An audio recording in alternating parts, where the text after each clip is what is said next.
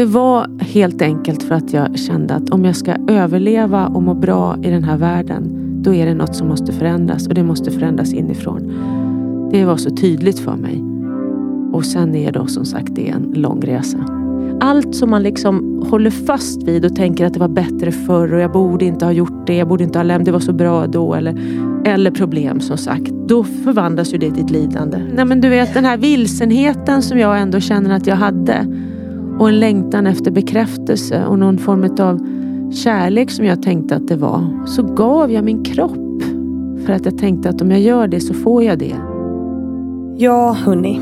Det är ju faktiskt inte helt ovanligt att vi behöver yttre bekräftelse för att må bra. Vi alla behöver såklart bli sedda, hörda och bekräftade. Men till vilken gräns? När blir det skadligt? Och kanske framför allt, vad kan vi göra för att komma ur det? Det här och mycket mer pratar jag med Agneta Sjödin om i veckans avsnitt. Hon har under väldigt lång tid jobbat med sig själv. Hoppat av en resa som ur ett allmänt perspektiv verkade framgångsrik. Men som kanske inte var det ur ett inre perspektiv. Vi pratar om olika dimensioner. Hur världen skulle gynnas av att fler människor blev mer syftesdrivna och vilket värde det har för en själv. Vi landade verkligen i en stund som blev så härlig och givande. Och jag tror att ni kommer tycka detsamma. Innan vi drar igång veckans avsnitt så vill jag precis som vanligt tacka min fantastiska sponsor Excitec. Som fortsätter sponsra podden och därför också gör att vi kan lyssna till alla de här fantastiska samtalen. Så tusen tack för det, Excitec. Men nu, kära lyssnare, precis som vanligt rätta till lurarna och dra upp volymen. För här kommer ett avsnitt med Agneta Sjödin.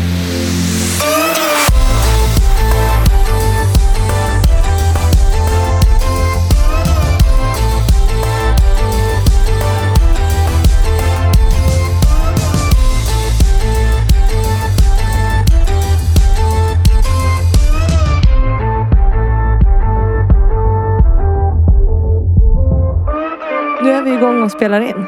Härligt! Härligt. Kul! Kul att vara här Fanny. Med en van eh, poddare. Ja, fast du är ju mer van poddare. Du har hållit på i fyra år, eller hur? Ja, snart fyra år. Jag har hållit på i typ ett och ett halvt. Ja, men det är ju en, en, ett väldigt eh, intressant format tycker jag. Väldigt roligt. Ja, verkligen. Och jag tycker det är en ynnest att få sitta ner och prata med människor så här. Ja. Det, är, det är en konst och det är väldigt fint. Det är det och så är det så härligt att man så snabbt kan sprida saker som man kanske brinner för som kanske också kan hjälpa den som lyssnar på något vis. Mm. Det tycker jag är bra. Det går mycket snabb, det är en snabb process att komma ut med en podd. Ja, ja det är väldigt kul. Och det är väldigt utvecklande att sitta i samtal med människor. Mm. Tycker jag. Det har jag insett. Vi ska ju prata lite om det och liksom lära känna sig själv och hitta sig själv på något sätt. Ja. Att för mig har det effektivaste sättet var, eh, alltså varit att göra det genom att lyssna till andra. Mm. Det där kom jag till insikt om ganska nyligen. Att jag så här, oj. Genom alla intervjuer jag har gjort som är nu typ 100, vad är det, 185 intervjuer eller någonting sånt där. Mm. Att det på köpet har blivit så att jag har lärt känna mig själv och hittat mig själv. ja, det är fantastiskt. Ja det är häftigt. Jag upplever faktiskt samma sak. Jag har ju ändå hållit på i ja, över 20 år, nästan 25, med att liksom läsa litteratur och göra olika saker för att liksom komma i bättre kontakt med mig själv. Men jag märker att det är ju som färskvara också, som att du går och tränar på ett gym. Slutar du så liksom du kommer av dig lite. Mm. Du får inte samma muskelkontakt liksom. Men alla de här samtalen gör ju att jag hela tiden påminns om saker och får de här får kanske nya insikter eller nya vinklar på saker. Ja för något som jag har tänkt på. Jag vet inte om, hur du tänker om det. Och nu hoppar vi direkt in i samtalet här. Jag har inte ens presenterat dig. Men det, folk Jag heter Agneta Sjödin i alla fall. Ja, precis. Och det står på avsnittet här Ja, också. bra. När folk tittar så de vet att det är du. Men, men det, något som jag har reflekterat över mycket på senaste det är att det här med liksom självutveckling och att hitta sig själv har blivit lite av en kassako som väldigt mycket människor tjänar pengar på. Mm. Och att det också ofta kan bli ganska så självcentrerat. Jag vet inte vad du tänker om det. Ja, det här beror ju på var, var man kommer ifrån. Det finns ju olika, om man pratar om olika dimensioner, om du pratar om tredje, fjärde och femte dimensionen. Nu finns Mm. det liksom någon filosofi att vi är på väg in i den femte dimensionen. I den tredje dimensionen så är det väldigt dualistiskt. Liksom. Man är mm. för och emot saker. Och man tycker om eller inte tycker om. Man dömer och man jämför och man tävlar och man söker bekräftelse utanför sig själv. Man mm. liksom. Tänker att lycka är liksom en, en, dyrare bil, ett nytt hem, en karriär. Det är mycket status och symboler och titlar i, mm. i 3D. Mm. Och man väljer liksom sida och, och tar ställning för olika saker sådär. I 3D eller i 4D då så är det ju, då är det, blir det lite mer medvetet. Man kommer in i ett man blir lite mer medveten om att man kanske inte kan hitta bekräftelsen utanför sig själv. Man måste titta inåt. Mm. Och då blir liksom fyra, fjärde dimensionen blir som någon sorts mellanläge mellan tre och fem. Mm. Så i fyra så har du liksom kvar lite av beteendemönstret från tre fast du börjar bli mer medveten. Men det kan, det kan bli väldigt mycket så att du bara byter kostym. Mm. Men under den här kostymen av det här andliga så har du kanske samma bekräftelsebehov. Du dömer någonstans fortfarande. Du tävlar och jämför dig själv. Och du kanske också sätter dig på höga hästar i den världen mm. och, och liksom tycker att, ja men titta på mig, jag är minsann andlig och här, titta vad jag har lärt mig och vad jag kan. Och man blir liksom, man mässar lite grann. Mm. Så att man är inte riktigt, har, man kanske har fattat det här intellektuellt. Mm. Det här med att vi inte är separerade och från varandra utan allt är ett och vad, vad liksom ja, vad energi är och så. Man kan förstå saker på ett intellektuellt plan men man har liksom inte bottnat i det. Mm. I femte dimensionen så har man ju liksom kommit över allt det där. Mm. Då är ju allt ett och man, liksom, man sitter inte fast i lidande, man sitter inte fast i jämförelse eller tävlan utan man liksom är väldigt avslappnad i den man är. Man har fokus på det man brinner för och vill göra. Man, mm. Och det, det räcker för en. Man har liksom ett högre syfte som någon sorts intention. Mm. Inte att man ska bräcka någon annan eller man känner sig inte hotad på det sättet. Mm. Och man har förstått att inte fastna i problem till exempel. För om du fastnar i problem, problem dyker ju upp i livet hela tiden. Mm. Och diskussioner och sådär. Men de kan du ju lösa. Men om du inte löser, du fastnar i det och håller fast i saker. Det är då det blir till ett lidande. Mm. Så att det handlar ju om, i femte dimensionen så flödar ju liksom livet igenom en. Man fastnar inte varken i roliga och härliga saker eller jobbiga saker. För vad du än håller fast vid kan ju bli ett lidande. Om du håller fast vid, åh tänk när, när du var liten till mm. sitt barn. Eller, åh kom du ihåg när vi gifte oss? Och så sitter man fast. Man, allt som man liksom håller fast vid och tänker att det var bättre förr och jag borde inte ha gjort det, jag borde inte ha lämnat, det var så bra då. Eller, eller problem som sagt, då förvandlas ju det till ett lidande. Mm. Så att eh, det är det där olika, så att om det nu trendar som du säger, äntligen trendar Jag kommer ihåg när jag började med det här och de som har börjat innan mig.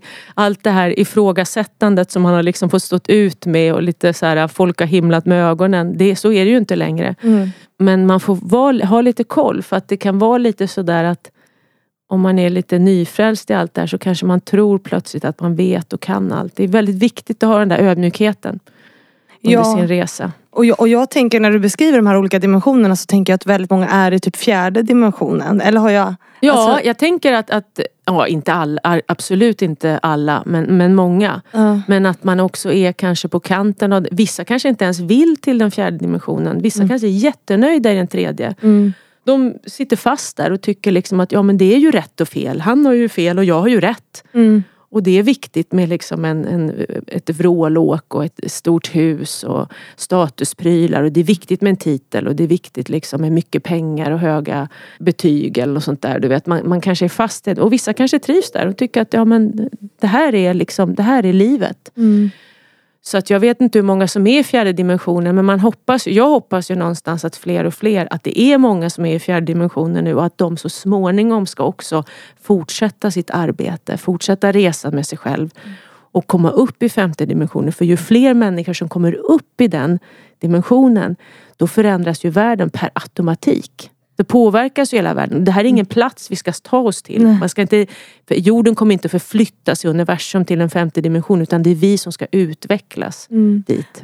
Hänger jag, du med? Ja, jag hänger med. Jag, Nej, men, och jag, ja. jag håller med dig om att det skulle kunna förändra eh, världen alltså mm. på, och samhället. För att det jag menar med att vi är i fjärde dimensionen, för du beskrev det här med titlar och så här, att vi Ja. lever i ett väldigt kapitalistiskt samhälle där vi liksom också ofta mäts utifrån Ja, ja. vilken titel vi har, vad vi jobbar med. Och det är ju tredje så att vi är ju ja, fortfarande... det är tredje. Ja det är tredje. Och sen fjärde var då, vad var, det Fjärde var där är allt var, det här som du säger trendar nu. De, Ja. att det börjar liksom folk, Ja. folk, fler och fler tycker att det är häftigt. Men eftersom de fortfarande har kanske med sig lite beteendemönster Mm. från den tredje så är det som att man byter lite kostym men man, man kanske har kvar det här med jämförelse och tävlan och man, vill Mm. Vara ja. mest, man vill vara mest andlig, man vill vara djupast, man vill veta bäst i den världen. Förstår du? alltså lite mer frågan om varför man gör det. Alltså varför Gör man det för att man vill lyckas eller? Ja det, precis, det alltså- kan ju vara så också då. Att man, då gör man det här för att nu är det i tiden. Nu Ja. trendar det här. ja. Och då är Och för man... att jag ska ta mig framåt. Ja,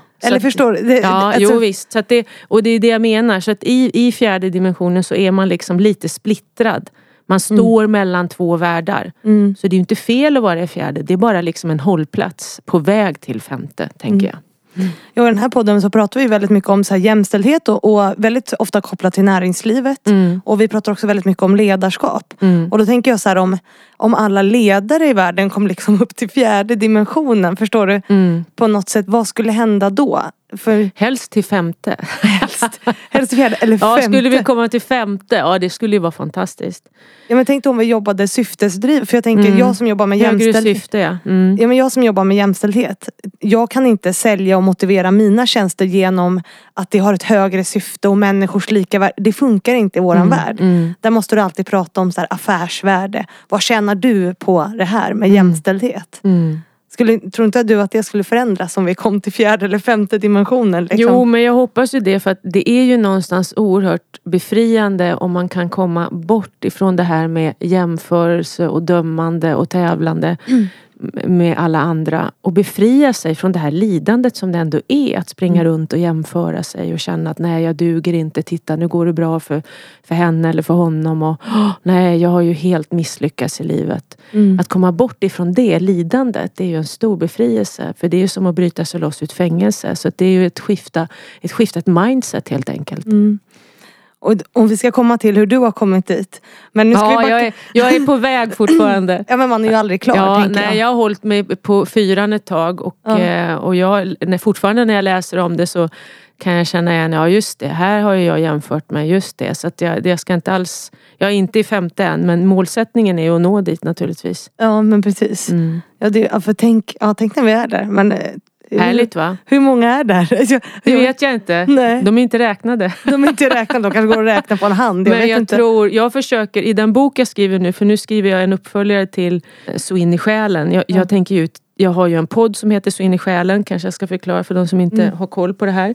Och så har jag också gett ut en bok som heter Så in i själen. Det är min elfte bok. Mm. För de som inte vet att jag skriver böcker. Elva böcker. Ja. Herregud. Och nu skriver jag på en tolfte bok, för jag ska skriva tre böcker med just titeln Så in i själen och så är det en undertitel på varje. mm. Men just i den här andra boken nu, då skriver jag mycket om det här och, och försöker sprida det här och, och kanske inspirera människor till att i alla fall eftersträva att nå liksom högre. För att det blir ju en frihet där.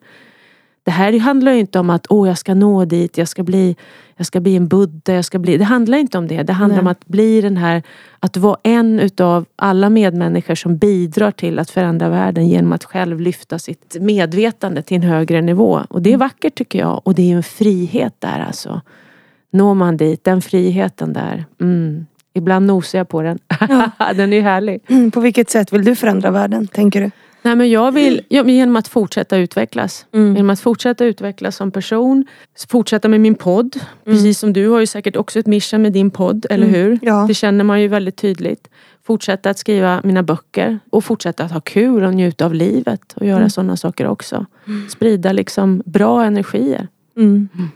Vi ska backa bandet för nu Ja. sa du det, är Agneta Sjödin sa. Jag tror att folk, alltså nu har ju folk fattat det, det står och man hör ju, man känner ju igen din röst. Liksom, Kanske det, ja precis. Mm. Jag, jag tänker att det är ju inte många i Sverige som liksom inte vet vem du är, tänker jag. Jag är ju uppväxt med dig. Det är Ja häftigt. precis, men det kan nog finnas några sådär. Det var någon ung flygvärdinna, för jag, jag flög för, för ett jobb här. Men jag åker ju oftast tåg i Sverige men så det här Ja. det gick inte.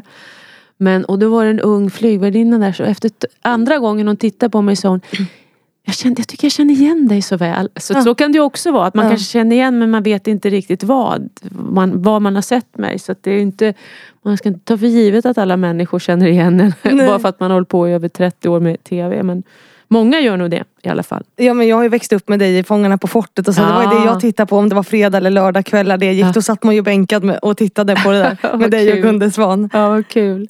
Och de här stackars tigrarna men det är en annan Ja, diskussion. de är inte kvar nu. De är inte kvar. det är Ja, en vad bra. glädjande nyhet faktiskt. Ja. Även för oss som jobbar med det. Även om jag vet att de där tigrarna var otroligt väl, de var ju födda i fångenskap, otroligt älskade och väl omhändertagna och sådär. Det vet ju jag. Men det gick ju aldrig att gå in i de diskussionerna med personer som, som skrev i sociala medier. Men, så att det var alltid en kamp det där. Så att jag, men nu är de inte kvar och det är ju väldigt skönt då för, för alla inblandade. Men de lever säkert, de lever på en stor, stor gård utanför Paris. Var är det det där spelas in Fångarna på fortet? Fortet spelas in i, eh, på Atlantkusten där. En liten bit nedanför La Rochelle. La Rochelle är en större stad på Atlantkusten. Mm. Med mycket segelbåtar. En jättestor, jag tror Europas största småsegelbåtshamn eller något sånt där. Och det ligger lite nedanför det en bit ut. 20 minuter ut med båt. Mm. En lite långsammare båt från fastlandet. Mm. Det måste vara jättekul att få åka dit och spela in program. Du kanske inte hinner se så mycket dock, det är bara jobb eller? Ja, alltså vi, vi får ju, vi har ju en ledig helg där. Sen har jag varit där i så många omgångar så jag har ju sett mycket liksom av Mm. området. Men det är väldigt intensiva dagar. Vi spelar ju in två program om dagen så det är från tidig morgon till sen kväll. Mm. Så det är den där helgen då man kan liksom... Chilla lite. Men jag, du vet, jag älskar att komma dit. Ja, jag förstår Jag det. älskar att komma dit till havet. Jag älskar Atlanten. Mm. Doften där. Jag tar alltid en kvällspromenad. Även om det är sent på, när vi kommer hem så tar jag den där kvällspromenaden ut med havet. För det, är, det fyller min själ med så mycket. Mm. Och det, är, ja, det ska bli jättekul. Vi har ju har skjutit upp det nu i två år så att jag tycker det ska bli otroligt kul att få På åka grund dit. av corona eller? Mm. Ja. Ja, det här jäkla corona som har Mm. satt så mycket käppar i hjulet Ja. för många. Coronan har ju på något sätt också gjort att det har blivit ett skifte i människor. Att vi kanske snabbare kan förändras, Mm. förändra vårt sätt att tänka och se på världen och vad vi har och vad vi ska vara tacksamma för.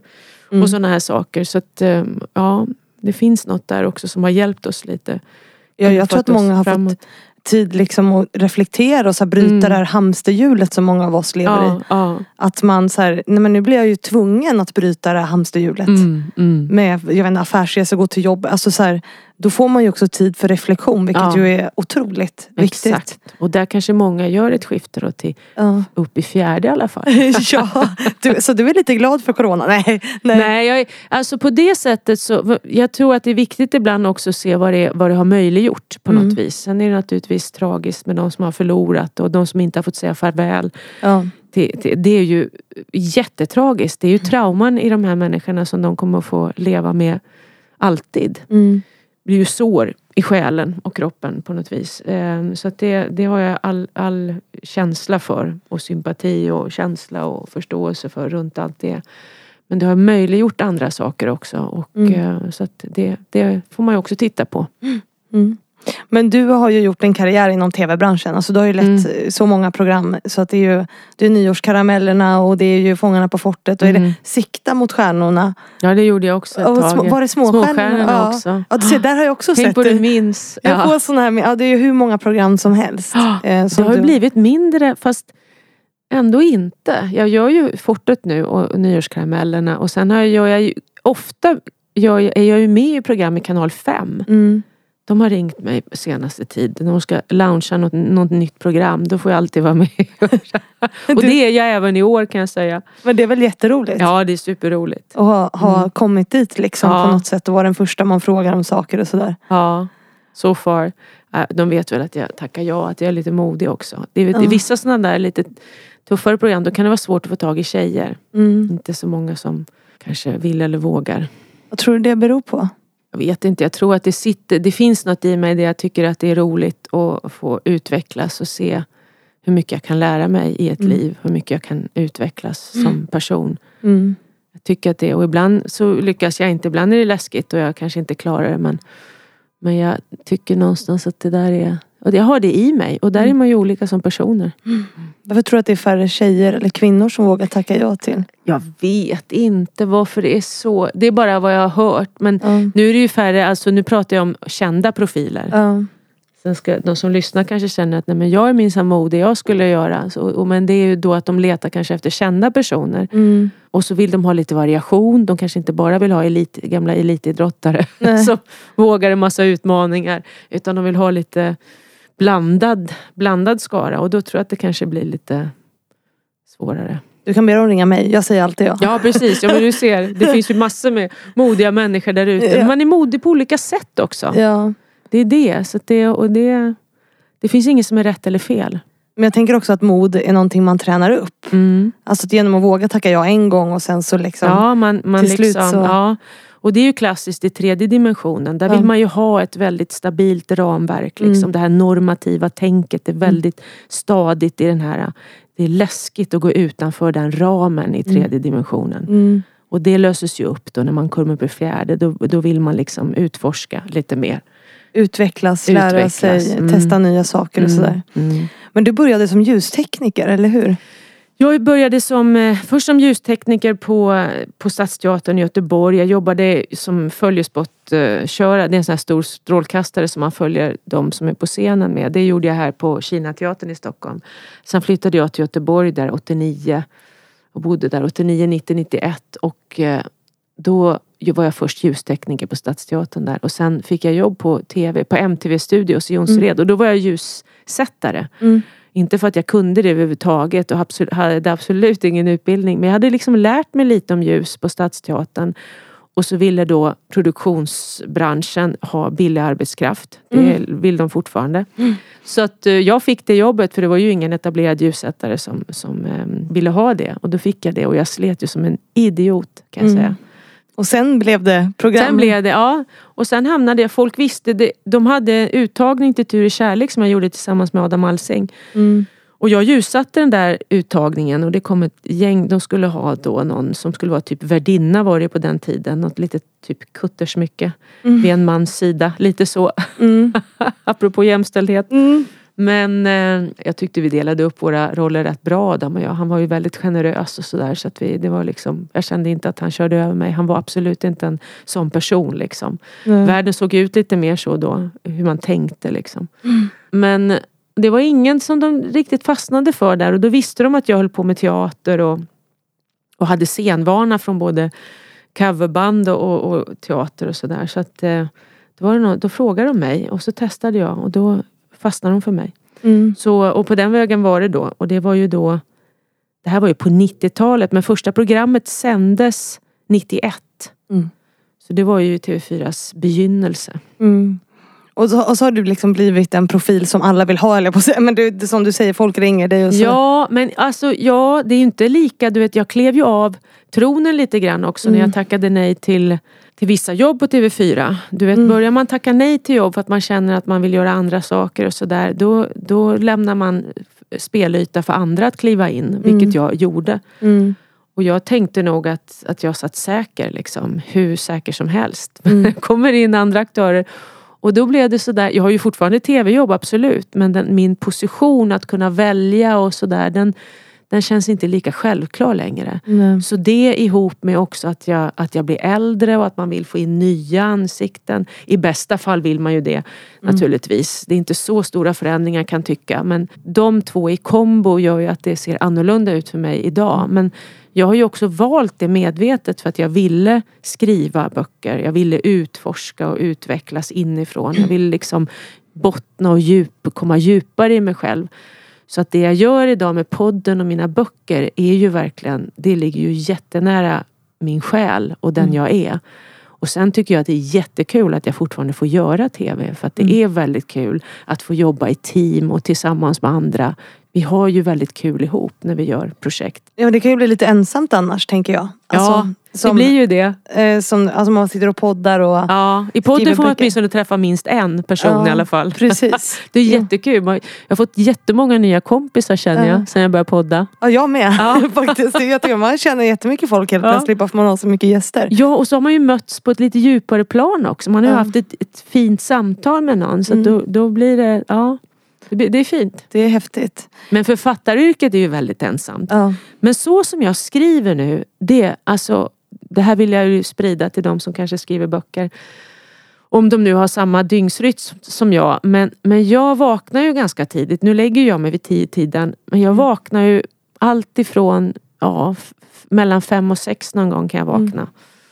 Och ibland sover jag väl till sju. Men, men, och då har jag, den här boken jag skriver nu, den har jag börjat skriva på morgnarna. De där första timmarna innan nio. Ja. Alltså jag har fått så mycket gjort på så kort tid. Det Häftigt. känns som boken typ skriver sig själv nästan. Ja. Fast det är du som skriver den. Ja, så det är ju faktiskt ett tips. Det är också något med energin där på morgonen. Den är så, den är så lätt och snabb. Och, ja, det är något häftigt med det. Och jag gillar det faktiskt. Men sen har ju kanske inte alla sin kreativa process på, på morgonen. Det kanske finns de som är jättekreativa på, sent på kvällen eller på natten. Jag har ingen aning. Nej. vi är ju olika. Men att hitta det där fönstret när man känner att man är väldigt kreativ och använda det. Ja, den här stunden på dagen är bra Ja. för mig. Liksom. Har du något sånt? Jag är också morgonmänniska. Ja. Jag går också upp tidigt och liksom börjar jobba ifrån sängen. Jag har mina rutiner. Jag går upp och gör morgonkaffe och sen ligger jag kvar i sängen med min lilla hund. Nej, det är exakt vi. så. Ja. Minus hund. Ja, Ja men du gör ju precis likadant. Vad Ja. kul. alltså jobbar jag från sängen Mm. och, så, och den stunden är helig för mig varje morgon. Eh, Den här morgonkaffen i sängen och bara... Exakt. Nu skriver inte jag någon bok men jag kanske skulle börja med det sen. Ja du ser. Ja, men en du gör annat. Du kanske förbereder en föreläsning eller poddavsnitt. Eller... Ja. Ja. Skriva är i och för sig väldigt roligt. ja eller hur. Du ser. Det kanske kommer. Jag hade författardrömmar när jag var ung. Alltså, Du det kommer. Hur gammal är du? jag är 32. Ja men herregud alltså. Du, det... Jag tror jag började skriva böcker när jag var 38, 39 någonting. Ja.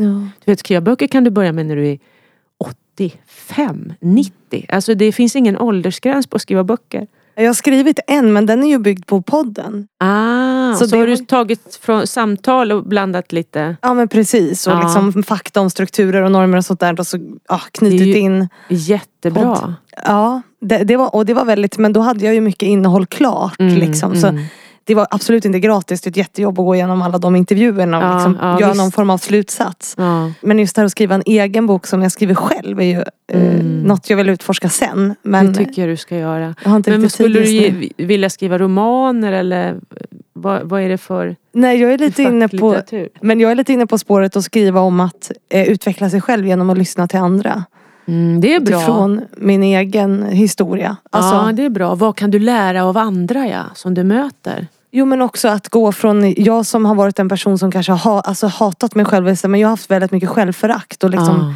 inte tyckt om mig själv. Mm. Eh, till att jag så en dag insåg att men jag tyck, älskar ju faktiskt mig själv nu. Wow Fanny! Ja, det Känner du att du gör det? Ja, hundra procent. Alltså grattis, vilken Ja. utvecklingsresa. Ja men och det Ah. var häftigt någon dag när jag vaknade och bara, eller inte vaknade en dag men det var en person som sa till mig så här, han bara men hur hur fick du så bra självförtroende? Och jag bara vänta nu, så vad ser den här människan hos mig som jag inte ser själv? Ja. Och är det på riktigt eller? Och det var nog, det är väl två år sedan ungefär. Och då började jag fundera på så här, men jag kanske har fått bättre självförtroende. Och så, du vet, så Mm. har jag, och självkänsla och hela den här. Mm. Och det tycker jag är intressant Mm. eh, att tänka på. Jag är Det inte så spirituell men jag är väldigt samtalsstyrd tror jag. Ja, nej men jag tycker det låter fantastiskt. Ja. Verkligen. Förmågan att lyssna. Ja. Ja, men det, nu ska vi inte prata om mig utan vi ska Jo men det prata, där var en bra passus. ja, Mm. vi- ska ju prata om dig. Mm. Eh, och jag vill ändå prata lite om att vara kvinna i din, i din bransch. Mm. För jag tänker att det kanske inte är helt lätt. I, eh, I den här podden alltså, har vi pratat mycket om näringsliv som Mm. jag sa. Och, och där ser vi att näringslivet är liksom väldigt kodat av en manlig norm. Mm. Kvinnor gör väldigt mycket anpassning. Att det finns en bild av ledarskap Mm. eh, som är manligt kodad. Eh, Mm. som begränsar kvinnor väldigt mycket. Du kommer ju från en väldigt, en väldigt offentlig bransch. Mm. Att sitta i tv, eh, jag kan tänka mig att som du sa kuttersmycke, utseende. Alltså det är så mycket som spelar in där. Mm. Så jag tänker att det är en annan typ av begränsningar för kvinnor i den branschen. Eller hur tänker du? Ja, jag tror, och det där är ju också ett skifte. Och, Ja. och jag tänker att jag jag håller på att utforska lite det här med den feminina kraften. Jag har läst lite grann om det här feminin kraft i balans eller obalans och maskulin kraft i balans och obalans. Yin Mm. och yang och sådär. Mm. Och det där är väldigt intressant och då ser jag att jag har ju varit väldigt mycket i den här obalansen med liksom, ja, men dålig självkänsla och också att, eh, nu kommer jag inte ihåg alla saker som listades upp där som jag läste. Men det var tydligt för mig att det varit en obalans och det blir ju också sådär att vill man vara med i en värld som då också när jag började är väldigt manlig. Jag har ju jobbat mycket med män. När jag jobbade på Stadsteatern som ljustekniker. Mm. Var ju bara män. Men jag är lite kameleont så att jag har liksom anpassat mig in i deras humor och in i Mm. deras värld och inte tagit åt mig. Jag har liksom blivit en med grabbarna Mm. på något vis. Så att jag har ju verkligen anpassat mig där. Och fortsatt att göra det när jag har tagit mig fram liksom på Mm. min, utan att jag ens har fattat det. Jag har inte förstått att jag har gjort det. Mm. Jag kan ju se det nu så här efteråt och tycka att det är sorgligt att man måste byta spelregler. Liksom, att man Mm. inte kan komma in. Men det tror jag har förändrats väldigt mycket nu. Sen kan jag också tycka att det är olika kulturer lite grann. Så att män, men det är ju också, män har ju den här stora spelytan. De har ju en jättestor spel. De är ju lite tryggare där. De vet liksom att ja, ja. Och så håller de varandra om ryggen och du vet, de, de, det är lite kodat språk så här och man hjälper varandra och sådär. Det är inte, inte så mycket backstabbing som jag kan uppleva att det är bland kvinnor. Mm. Och ibland har jag funderat över om det har att göra med att, den, att kvinnornas spelyta att ta sig fram liksom i den här världen är mycket mindre Mm. eh, än vad det är för män. Och därför så känner man sig mer hotad av andra kvinnor. Då blir andra kvinnor konkurrenter Mm. om, en, en, om, det, om några få platser. Och då blir det det här, då föds det här jämförelsen och skvallret och skitsnacket på ett helt annat sätt än vad det gör bland männen. Vilket är jävligt sorgligt för man kan ju tycka då att kvinnor skulle, och det hoppas jag att det leder till äh, dit, att kvinnor kan skifta det här, att man liksom hjälper varandra. Jag tycker jag ser tendenser av att det håller på att skifta redan nu. Mm. Och sen hoppas jag också att männen på något sätt inte ska känna sig hotade nu för att det blir ju också många män som blir vilsna nu i den här världen när fler och fler kvinnor tar över. Kvinnor har bättre betyg, kvinnor lyckas kanske bättre med familjeföretaget än om en man tar över, läste jag någon undersökning om. Och man märker att det, blir, att det är en st- stor förändring på gång. Och då är det ju också männen som blir vilsna. Så det handlar ju inte om att vi ska gå från ett patriarkat till ett matriarkat. Att Nej. matriarkatet ska ta över och förtrycka patriarkatet. Utan jag hoppas ju någonstans att vi ska hamna i någon sorts yin och yang balans här och kunna samarbeta. Mm. Det är superviktigt. Ja, det är ju superviktigt. För det är ju inget bättre, alltså feminin obalans är ju inte bättre än maskulin obalans. Nej. Ingen obalans är ju bra. Så att, eh, ja, Men jämställdhet är ju att alla har samma förutsättningar oavsett kön. oavsett ja. Och det är ju, och de här, det här som du pratar om med kvinnor och sådär, det är ju det finns en jättebra bok och jag har också ett avsnitt om det som, som heter Nidbilder av kvinnor i grupp. Mm. Eh, som, som är baserad på forskning.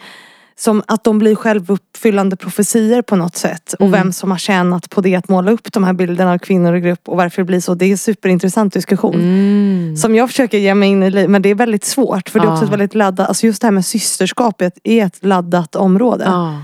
För vissa upplever ju att kvinnor hjälper varandra jättemycket och andra upplever att kvinnor bara slår emot varandra. Jo, men det kan ju också bli ett annat fenomen då att kvinnor hjälper varandra i en viss grupp. Mm. Då har de bildat en grupp. Mm. Och i den här gruppen så hjälper vi kvinnor varandra. Men in, vi hjälper inte de där kvinnorna i den där gruppen. Mm. Då har du fortfarande kvar den här dualiteten. Ja. Våran kvinnogrupp, den är minsann bra. Och så krigar man mot en annan kvinnogrupp. Om någon sorts konkurrens. Mm. Och det blir ju också helt jävla galet. Men det är också samhället vi lever i. Ja, alltså, ja, men vi det ställs ju mot varandra i allt vi gör. absolut. Och framförallt kvinnor ställs mot varandra. ställs emot varandra. Därför måste man kanske sålla väldigt mycket i vad man låter sig matas med. Kanske Mm. inte mata så mycket av allt som händer på TV. Nej. Jag tittar knappt på nyheter längre men jag får ju till med den information jag behöver ändå. Men jag, Mm. jag orkar inte hålla på och mata mig själv med. Jag, jag kommer inte att förändra och förbättra världen genom att hela tiden mata mig själv med allt som händer och tyngas ner av det. Jag måste ju eftersträva att, Att- jobba uppåt. Ja. Mm. Och, nu, och nu när man tittar på nyheterna, man blir ju bara deprimerad. Ja. det, Jo men då är det ju den världsbilden som fångar en och då är det det man går runt och tror på. Och går jag runt och tror på det så kommer min energi att bli väldigt tung Mm. och uppgiven. Och jag kommer att känna att nej, det är, det är ingen mening med någonting. Mm. Där kommer jag hamna. Och då, på det sättet har jag inte räddat världen. Jag har inte hjälpt någon människa i det där kriget överhuvudtaget. Mm. Genom att, min, att jag går runt och lider Nej. i ett land som lever i fred. Utan jag, vi måste liksom fortsätta ha hoppet uppe. Mm. Sprida bra energier också. Ja, det är väldigt viktigt. Allt är energi, fråga Einstein. Nu är han ju död. Läs, läs hans ord. Ja, allt är kemi. Eller energi. Allt är energi. ja. Ja. Och kemi, eller nej? Jag vet inte. Ja, det tycker han också. Är nog... Men, men allt är energi och det är inte, han menar på att det inte det är flum. Han är, det är inte flum utan det är vetenskap. Ja. Att det är så. mm. Mm.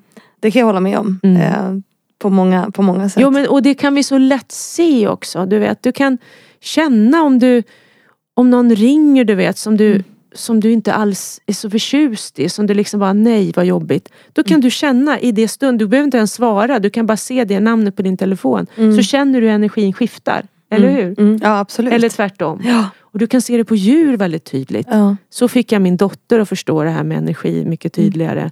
Att när hon är stressad, då är Gibson då hennes underbara hund, mitt lilla barnbarn inom citationstecken. Då, blir han, då, då, är han, då säger hon, åh han är så jobbig idag, han, åh nu drog han, bara liksom, åh jag vet inte vad det är med honom idag. Ja men vad är du i för sinnesstämning? Ja just ja, just ja, ja ja ja. Och då har hon märkt att när hon är lugn, då är Gibson så lugn. Så där kan vi tydligt, har ni djur, Mm. då ser ni det där så tydligt. Det är så, och då fattar vi ju, eller hur? Vad Hund. Einstein pratar om. Ja. Och jag, men Men jag, du har ju hund, jag har så hund. du borde ju verkligen ha sett det här. Ja gud ja, jag kommer ihåg när jag, hon har ju epilepsi och jag skulle ha Ah. en livepodd för några år sedan på Scalateatern och jag var ju så nervös i två dygn så att jag jag gick runt och bara ja, svettade så du vet jag mådde ju jättedåligt. Ah. För att jag skulle på en scen för 500 personer, jag har aldrig stått på en scen. Åh du modiga människa. Hon fick ju epilepsianfall. Nej, du ser. Ja, jo men och det var ju, ehm, ja. Och jag tänker att det var ju min stress. Ja, Alltså, du, du fattade att det var det? Ja, ja, absolut. Bra, klokt. eh, att det var att jag var, jag kanske skulle ha lämnat bort henne eftersom jag sprang runt som en yr höna och visste inte Mm. ens vad jag tänkte på i två Mm. dagar ungefär. Exakt. Eh, så det är klart att folk omkring oss påverkas av våra energier, det vet vi ju. Ja. Eh, och det kan jag ju känna när jag sitter i den här studion också. Det är Mm. säkert du också när du spelar in podd, att det är olika energier med olika människor vilket gör att samtalen också flödar på helt olika sätt. Mm. Ja, precis. Och det där är viktigt att komma ihåg också när vi är ute och rör oss i samhället. Om någon Mm. är otrevlig på en restaurang eller en buss eller i trafiken. Mm. Att inte ta in det. Det är inte personligt. Det är Nej. den där personen som mår dåligt och håller på att kriga med något inom sig själv. Som har en dålig dag. Mm. Därför är det viktigt att vi liksom hittar någon sorts ritual. Någonting som gör att vi skyddar oss själva. Mm. Lindar in oss i något eller bara liksom på något sätt hittar våra egna små ritualer och inte gå in i den energin. Vi kan alltid bemöta människor med ett leende brukar jag tänka. Ja visst, men det är så lätt att smittas av de där energierna när vi går runt i de här samhällena. Ja, jo, det här samhället, ja. Och det är en, en jättestor fråga. Ja, Men jag vill gå tillbaks till det här som du pratar om att göra anpassningar. Att bli Mm. en av grabbarna Ja, och liksom ja. allt det där. Vad, vad tror du att de här anpassningarna, har de kommit till något pris för dig eller har det liksom de har väl kommit till ett pris för mig. Jag skulle nog kunna se det som att jag inte riktigt har värdesatt min kropp Mm. och min själ och mitt eget värde. Jag har Mm. inte sett att jag har haft ett värde på det sättet. Jag tycker att jag har på något sätt missbrukat min kropp eller misskött. Jag vet inte vilket ord jag ska använda. Men jag har inte vårdat min kropp som en helig graal om jag säger så. Nej. Som jag tycker att man kanske ska göra, eller som jag tycker att man ska göra som kvinna. Och som jag tycker att männen också ska göra med kvinnorna. Att, det, att, det, att kroppen är en helig graal. Mm. Och det där var lite smärtsamt för mig när jag kom till den där insikten. Eh, hur jag hur många män som jag har varit med, alltså när jag var yngre också. Under, från typ 15-16 års ålder, jag var väldigt tidig liksom i min debut. Och, och hur jag liksom har bjud, gett min kropp fast jag kanske inte har velat. Mm. Det har inte handlat om kärlek. Jag har liksom gett den för att någon annan ska få bekräftelse genom mig eller få sex genom mig. Och jag har inte förstått hur mycket det kan skada mig som Mm. kvinna och person. Så där kan jag känna, även nu när jag pratar med dig om det, att jag nästan, det känns i hjärtat. Jag skulle kunna gråta runt det här. Så det här är en process som jag jobbar med fortfarande. Det här är något som jag håller på att läka Mm. väldigt mycket nu. Så där någonstans ska jag väl känna att jag har varit väldigt vilse i Mm. den världen. Och hur man ska spela. Hur, hur funkar den här världen? Hur ser spelets regler ut? Ja, för det är att komma till insikt om att man på något sätt är blivit utsatt för ett övergrepp, tänker jag. Ja, ja men absolut. För det är det ju om man inte vill. Mm. Eh, och nu Ja. finns ju Ja, samtyckeslagen. och sen som- har jag ju blivit utsatt för övergrepp också. När jag var Mm. 21. Då var det ju ett riktigt, det var ju en våldtäkt. Då var jag ju så, så full så att jag sov ruset av mig och vaknar av att en, en äldre chef eh, har sex med mig. Fy, Så det var, ju en, det var ju en våldtäkt. Ja. Men jag, jag ser allt det där andra innan också. När jag liksom har gjort saker mot min vilja så mycket. Det här kan jag prata med vänner om. Så det här är ju inget jag absolut inte, inte ensam om det här. Nej. Utan det här tror jag är ett vanligt fenomen. Jag tror tyvärr inte att det har förändrats speciellt mycket. Och jag hoppas att det ska förändras utan att vi ska börja hata män. För det är inte dit jag vill. Liksom. Jag vill Mm. att vi ska värdesätta oss själva och att även männen ska värdesätta oss och hylla kvinnan utan att känna sig hotad av kvinnan. Utan känna sig liksom att vi ska känna oss som jämlikar i det. Mm. Att vi ska gå mer åt att vi är människor istället för att det ska bli så könsbetonat. Men sen behöver man ju prata om kvinnors sexualitet mycket mer. Ja, Alltså det, jag hade ju Katarina Wenstam här och hon har ju sagt en, en jättefin sak i sitt sommarprat som är, är ju är att en Mm. kvinna som vill ligger inte still till exempel. Eller att vi, vi pratar ju väldigt mycket ofta om övergrepp och våldtäkt. mm. Och att ett sätt att liksom komma förbi det är att prata om också att kvinnor njuter av sex. För det Ja, finns Gud ju... vad bra det där var. En kvinna som vill ligger inte still. Nej för att grejen är att det, ju, det finns ju, vi har ju porren och så det finns ju en bild av att kvinnor ligger still och tar emot. Ja, och låter bara. Ja, och bara, ja, precis. Nu börjar vi stöna här. Men, men du förstår vad jag menar. Och, Ja. och det gör ju att då, då är det ju som att tjejer vill fast de bara ligger där och liksom inte. Och så har vi frozen fright och så det är Ja, jättekomplext. frozen fright det hade ju jag när jag blev våldtagen där när jag var 21. Och så då sa du inte nej. Så då har Nej, du inte nej, blivit gud, våldtagen. nej, jag bara Alltså, låg förstår- där. Ja. Jag bara låg och tänkte att ja, men snart är han klar liksom. Jag våg, inte vågade jag säga nej. Han var ju dessutom min chef. Ja, det är ju vidrigt. Mm. Vi- Vilken bransch var det här innan? Var det inom? Det var serverings, eh, restaurangbranschen. Mm. Mm. På sjön. Restaurangbranschen på sjön var det. Ja, men och det, värsta, Sommarjobb. Mm. ja, men och det värsta är att eh, det här är ju så många kvinnors upplevelser. Mm. Alltså det är ju, jag, nu ska ska inte jag säga några exakta siffror men Mm. nästan varje kvinna har ju på Och det är sätt... som att det går i arv i generationer, Ja. i kvinnoleden. Ja. Och därför måste vi bryta det här karmat. Mm. Det är vår skyldighet. Vi måste läka, vi som har blivit utsatta för det, Mm. vi måste läka de här sakerna och vi måste bryta det i leden neråt så att det liksom får ett stopp. Mm. Hur påverkade metoo dig då tänker jag? Ja, jag, jag tyckte att det var en jätteviktig eh, det? Revolution? revolution. Ja. Tack för, för hjälpen. Men jag var inte ute på barrikaderna och skrek. Jag tyckte att jag hade gjort mitt. Jag skrev i min bok En kvinnas resa så skriver jag om de övergrepp. Det, den våldtäkten och ett annat som var mer ett mentalt och fysiskt övergrepp där jag fick stryk och sådär. Så I en relation eller? Ja, så jag har ju skrivit om de här sakerna. Så det är inte så att jag har stuckit under stolen mer eller någonting. Mm. Men jag ställde mig inte på barrikaderna för jag har väl aldrig varit heller den där lite, det var lite aggressivt också. Mm. Det var, var en hel del aggressiv eh, energi Mm. som jag inte trivs så bra i. Nej. Och sen kan jag ju förstå betydelsen i det. Att ibland måste man skruva upp volymen väldigt högt.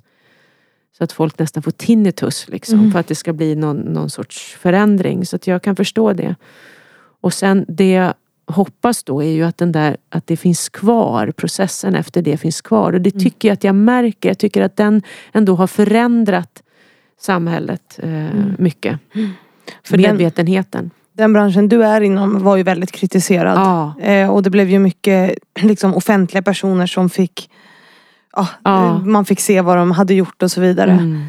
Hur har du sett det längs din karriär tänker jag? Det, känner du igen dig i den här typen av beskrivning av branschen? Och, Nej, men jag har ju varit en i gänget så jag har liksom Mm. inte sett de här sakerna på det sättet.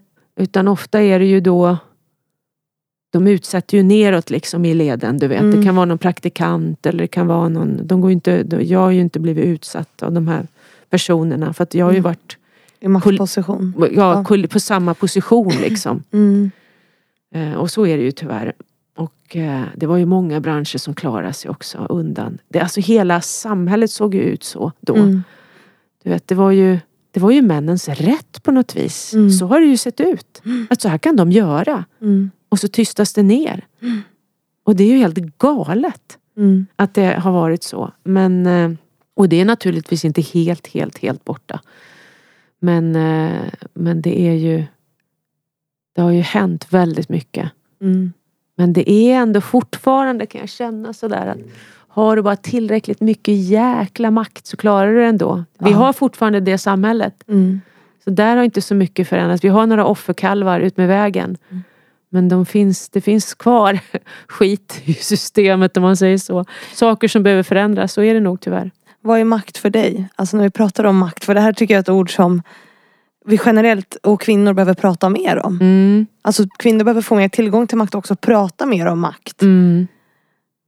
Ja, jag, för mig är det ju väldigt mycket att förstå att, att jag liksom äger mitt eget liv och mina Mm. egna beslut. Makt för mig blir ju inte att hamna i en chefsposition på liksom någon kanal eller ha liksom flera miljoner på banken eller få någon titel. Det är inte det som är makt för mig. Jag skulle inte trivas där känner jag. Nej. Men att få äga mitt liv och mina beslut och mina val. Det Mm. har alltid känts viktigt för mig. Och det är ju, blir ju en form av makt. Även jag tycker att det är ett märkligt ord. Vad skulle du vilja säga Nej, istället men det, det, kling, det klingar ju lite negativt på Ja. något vis, det ordet. För man förknippar det med, med män som inte bryr sig fortfarande. Jaha. Ja det är så är det, Det, det är ju hemskt. Det finns ju bra män i maktposition också om man tittar på Nelson Mandela och, och såna här du vet som, Mm. som har gjort någonting bra utav sin makt. Finns Mm. det ju också. Så att man ska liksom inte svartmåla alla. Det finns ju människor, både män och kvinnor. Mest män är det ju fortfarande som är vid makten i världen. Men det finns ju de som har gjort bra saker också. Även om vi, de som gör dåliga saker är de som vi läser mest om naturligtvis. För de får mest uppmärksamhet. De får mest uppmärksamhet. Mm. Allt dåligt får alltid mest uppmärksamhet. Ja men så är det ju. Men med makt kommer ju också otroligt mycket ansvar. Ja, precis. Och Jag tänker du har ju, du har ju makt på ett sätt. Eh, Du har ju Mm. en röst som man, som man lyssnar till på något sätt. Alltså du är en offentlig person. Ja, om man Och gillar för- det jag har att säga så lyssnar man ju. Ja men precis, ja, men och en förebild. Alltså, du, så här, och hur tänker du att du kan använda den makten? Ja, men det är ju det jag försöker göra på ett bra sätt. Mm. Men sen kanske inte alla gillar eh, min resa. De kanske är totalt ointresserade av liksom att hitta någon sorts balans i sig själva eller du Mm. vet eh, pilgrimsvandra eller du vet eh, dimensioner hit och dit. De kanske är helt ointresserade utav allt sånt. Så att, eh, men jag försöker ju ändå, jag har ju gjort den här resan. Jag, jag började ju där för 90, ja, 2000 typ. Började ju jag den här resan och jag känner att jag, det jag har fått till mig och det som har hjälpt mig det försöker jag ju dela med mig av i poddform och i böcker. Mm. Så att jag försöker göra någonting bra av min position. Att få människor att må bättre. Det är ju liksom det, är ju det jag drömmer om. Jag drömmer ju om att de som lyssnar eller läser mig ska få till sig något som får dem att må bättre. Mm. Så ser det ut. Och så försöker jag bara vara äkta med den jag är. Men jag har fortfarande saker som jag behöver bli modigare på. För jag är fortfarande den här känslan av att Ja, men vad ska de tycka om mig om jag skriver så här? Eller om jag... Hela tiden väger jag ju väldigt mycket när jag lägger upp på sociala medier. Väger jag mina ord och kan lägga ut en sån här bild. Mm. En fin bild på mig själv där jag tycker att jag är snygg. Kan jag lägga ut det? Eller kommer de att sluta följa mig då? Kommer de att hata mig då? Ja. För att de tycker, vem tror ni att hon är? Ja. Men jag måste skriva någon bra text till det här så att det inte ser ut som att jag förhäver mig. Du vet, allt det här, det finns ju kvar liksom. Jantelagen Ja. också på något sätt. Ja, så att jag är inte helt fri där. Jag är inte helt fri att bara flyga ut och bara köra på. Jag försöker ha, men det är för att jag Ja, jag är så Jag vill inte att Jag vill att folk ska må bra och så tänker jag, tänk om någon mår dåligt nu av det här inlägget. Nej, och det är ju Men jag tror att det är väldigt viktigt att man eh, vågar vara äkta Mm. och att eh, äga Det sa jag tidigt till min dotter. Kom ihåg att det är du som bestämmer över ditt liv och din kropp. Mm. Det sa jag tidigt till Maja. Jag tror hon var så här sju år. Jag, jag kommer ihåg att jag ville att hon skulle få i, in det liksom i systemet. hon inte skulle söka bekräftelse genom sin kropp som jag på något sätt ändå gjorde. Stackars lilla jag och min kropp. Men jag har ju rest mig mycket. Jag, jag fortsätter ju resa mig och resa. Vad är det du har utsatt din kropp för då? Med? Alltså förutom... Nej men man tar ju också in, nej, men du vet den här vilsenheten som jag ändå känner att jag hade. Ja. Och en längtan efter bekräftelse och någon form av kärlek som jag tänkte att det var. Så gav jag min kropp. För att jag tänkte att om jag gör det så får jag det. Mm. ja, du menar rent sexuellt? Ja, liksom ja du visst. gav den till män? Så. Absolut. Vi pratar inte om ätstörningar och sånt Nej, här nu. nej, Utan... nej, det har jag aldrig haft. nej. Det har jag faktiskt aldrig haft, tack och lov. det är ju Eh, skönt. Och jag har inte haft eh, alkoholmissbruk eller drogmissbruk eller någonting. nej. Utan jag har nog sökt tröst och bekräftelse från män. Mm. Och det har ju naturligtvis avtagit väldigt. Ja, för du väldigt är, mycket. Du är singel nu? Ja. Ja, jag har inte det där behovet av att få en bekräftelse Nej. från en man. Eller av sex. Ja, det finns liksom inte kvar i mig. nej. Jag har ett... Eh, jag älskar mitt liv, jag älskar mig själv, jag älskar det jag gör. Och jag älskar människor. Alltså det, är inte, det är inte så att jag hatar män på något sätt. Jag älskar människor Mm. överlag. Men jag känner också att det behöver ju vara någonting som överensstämmer med där jag befinner mig i livet just nu. Att det är någon som, som är medveten på ett sätt som gör att man kan få ett, ett, en utvecklande relation. Mm. Ja, jag har inte fördjupat mig så mycket i det där, hur exakt det ska vara. Men, men jag, jag kommer inte att välja en relation för att få bekräftelse. Det, inte, det behovet är borta. Det där är så himla intressant. Får du någon kritik för det? För det här brukar jag prata mycket med mina vänner. Alltså jag har ju också gjort det valet. Mm. Och jag blir kritiserad därför att jag är 32, fertil och jag borde skaffa barn och hela den här Mm. grejen. Och du är ju på något sätt förbi. Du har ju barn liksom. Mm, mm. Ja, jag var ju blir- 31 när jag fick Maja så jag var inte så långt ifrån dig. Nej, Nej. nej men jag får ju kritik, eller kritik Ja. ifrågasättande och så bara känner du dig inte ensam? Och man bara, nej, alltså för det första har jag ju min lilla hund. Ja. Men för det andra så, så, så tycker jag om att vara med mig själv på Ja, något sätt. ja. Och behöver Vissa ingen av oss man. är ju så. Ja. Vissa av oss trivs i liv. Alltså människor är olika Mm. med vad som är viktigt för dem och vad de trivs i. Mm. Och sen kan man också vara olika olika faser i livet. Det Mm. jag gillar nu tyckte jag ju inte om för tio år sedan. Nej. Och så vidare. Så att det där måste man ha lite respekt för. Man får liksom, ja, vi, vi får... Alltså jag tror att det här normen kommer ju att lösas upp mer och mer. Mm. Framförallt i storstäderna så kommer den ju, för där har den ju redan ruckats på liksom. Det är tuffare för de som bor på landet och inte följer normen. Men många lever ju väldigt mycket i normtänk fortfarande. Men Mm. jag tänker att det måste... Vi har ju trots allt en fri vilja, eller hur? Det pratas ju om det Mm. i Bibeln, att vi har en fri vilja. Ja. Då måste vi för sjutton få använda den. Ja. Men jag tänker så här, det här att bryta normer handlar ju mycket om mod och det har vi varit inne på. Mm. Och det här att på något sätt som du pratar om i ditt sommarprat, att liksom våga kliva ifrån det här som vi anser vara framgångsrikt. Mm. Eh, och det här var också en fråga från min sponsor, Excitec. Alltså hur hittade du modet att göra det, tänker jag. Och vad var det du klev av på något sätt? Det var ju överlevnadsinstinkt helt enkelt. Mm. Jag mådde så pass dåligt och var så pass vilsen. Och det kändes som ett kall nästan att ta tag i mitt liv. Mm. Jag kände mig kallad. Jag hade ju en otroligt stark dröm också med en örn som jag har skrivit om några gånger i några av mina böcker. Den var så tydlig och så stark så jag vaknade med liksom typ tårar i ögonen för jag fattade inte vad jag just hade upplevt. Mm. Och där började mitt liv skifta. Vad var det för dröm? Alltså, Ja men det var en örn bara. Och den var Nej, så, ja. det var som att möta typ något gudomligt i den här örnen. För det var bara den. Och jag var så nära den här örnen och varenda detalj såg jag så tydligt. Mm. Sen har den dykt upp flera gånger men, men eh, där hände ju något. Och där började det komma böcker till mig. Jag började läsa böcker. Alltså det är ju en resa man gör. Det är ju Mm. inte så att man vaknar upp och så plötsligt är man liksom transformerad. Utan en transformation kan ju liksom ta ett antal år naturligtvis. Dock tror jag att det går snabbare nu om man vill transformeras och utvecklas och förvandlas. Jag tror att det går snabbare för de som startar nu. Jag har bara en känsla av det. Man behöver inte hålla på lika länge som jag. Men sen är det ju en ständigt pågående resa naturligtvis. Men det var helt enkelt för att jag kände att om jag ska överleva och må bra i den här världen då är det något som måste förändras och det måste förändras inifrån. Mm. Det var så tydligt för mig. Och sen är då som sagt det en lång resa. Mm. Ja, den som har tagit 20 år.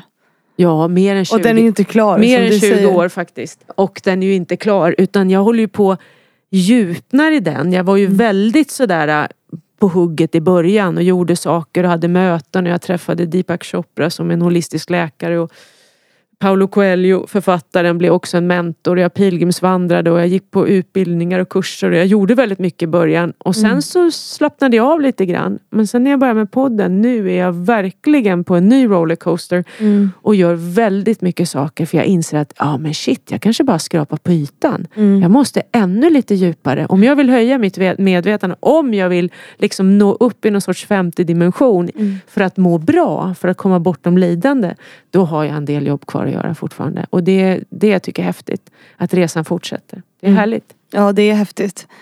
Och vi, våran resa börjar ta slut här idag. Vi har in. det här var ett så himla bra samtal Fanny. Tycker du? Din energi fick mig att bara slappna av och jag kände att det kom till mig saker som jag aldrig har pratat om förut. Det var jättefint. Ja, vad Det är bra betyg till dig. Ja, vad kul. Ja. Ja, det är för att jag sitter och speglar ditt kroppsspråk. Har du tänkt på det? Nej, det har du Jag vet inte, du bara sitter där och lyser. Ja, precis. Ja, Jag lyssnar kanske. Ja. Jag vet inte. Ja, nej, men jag tyckte också det här var superhärligt. Mm. Men nu har vi spelat in eh, i nästan en timme. Har vi? Ja, Känns som en kvart. ja. Vi, vi håller tiden. Du kan vara Ja, lugn. Vi- du är så bra Fanny. Jag gillar din disciplin. jag, har, jag har alltid koll på mina gästers kalendrar så att jag vet så här, vad, Ja. hur behöver jag förhålla mig. Tack snälla. Men känner du att vi har missat något nu som du Verkligen vill lyfta? inte. Nej. Verkligen inte. Det här var ett superbra snack. Tack ska du ha. Ja, tack för att du kom. Och tusen tack till alla er som lyssnat på veckans avsnitt. Jag hoppas ni får en fin vecka och sen så hörs vi ju på onsdag igen.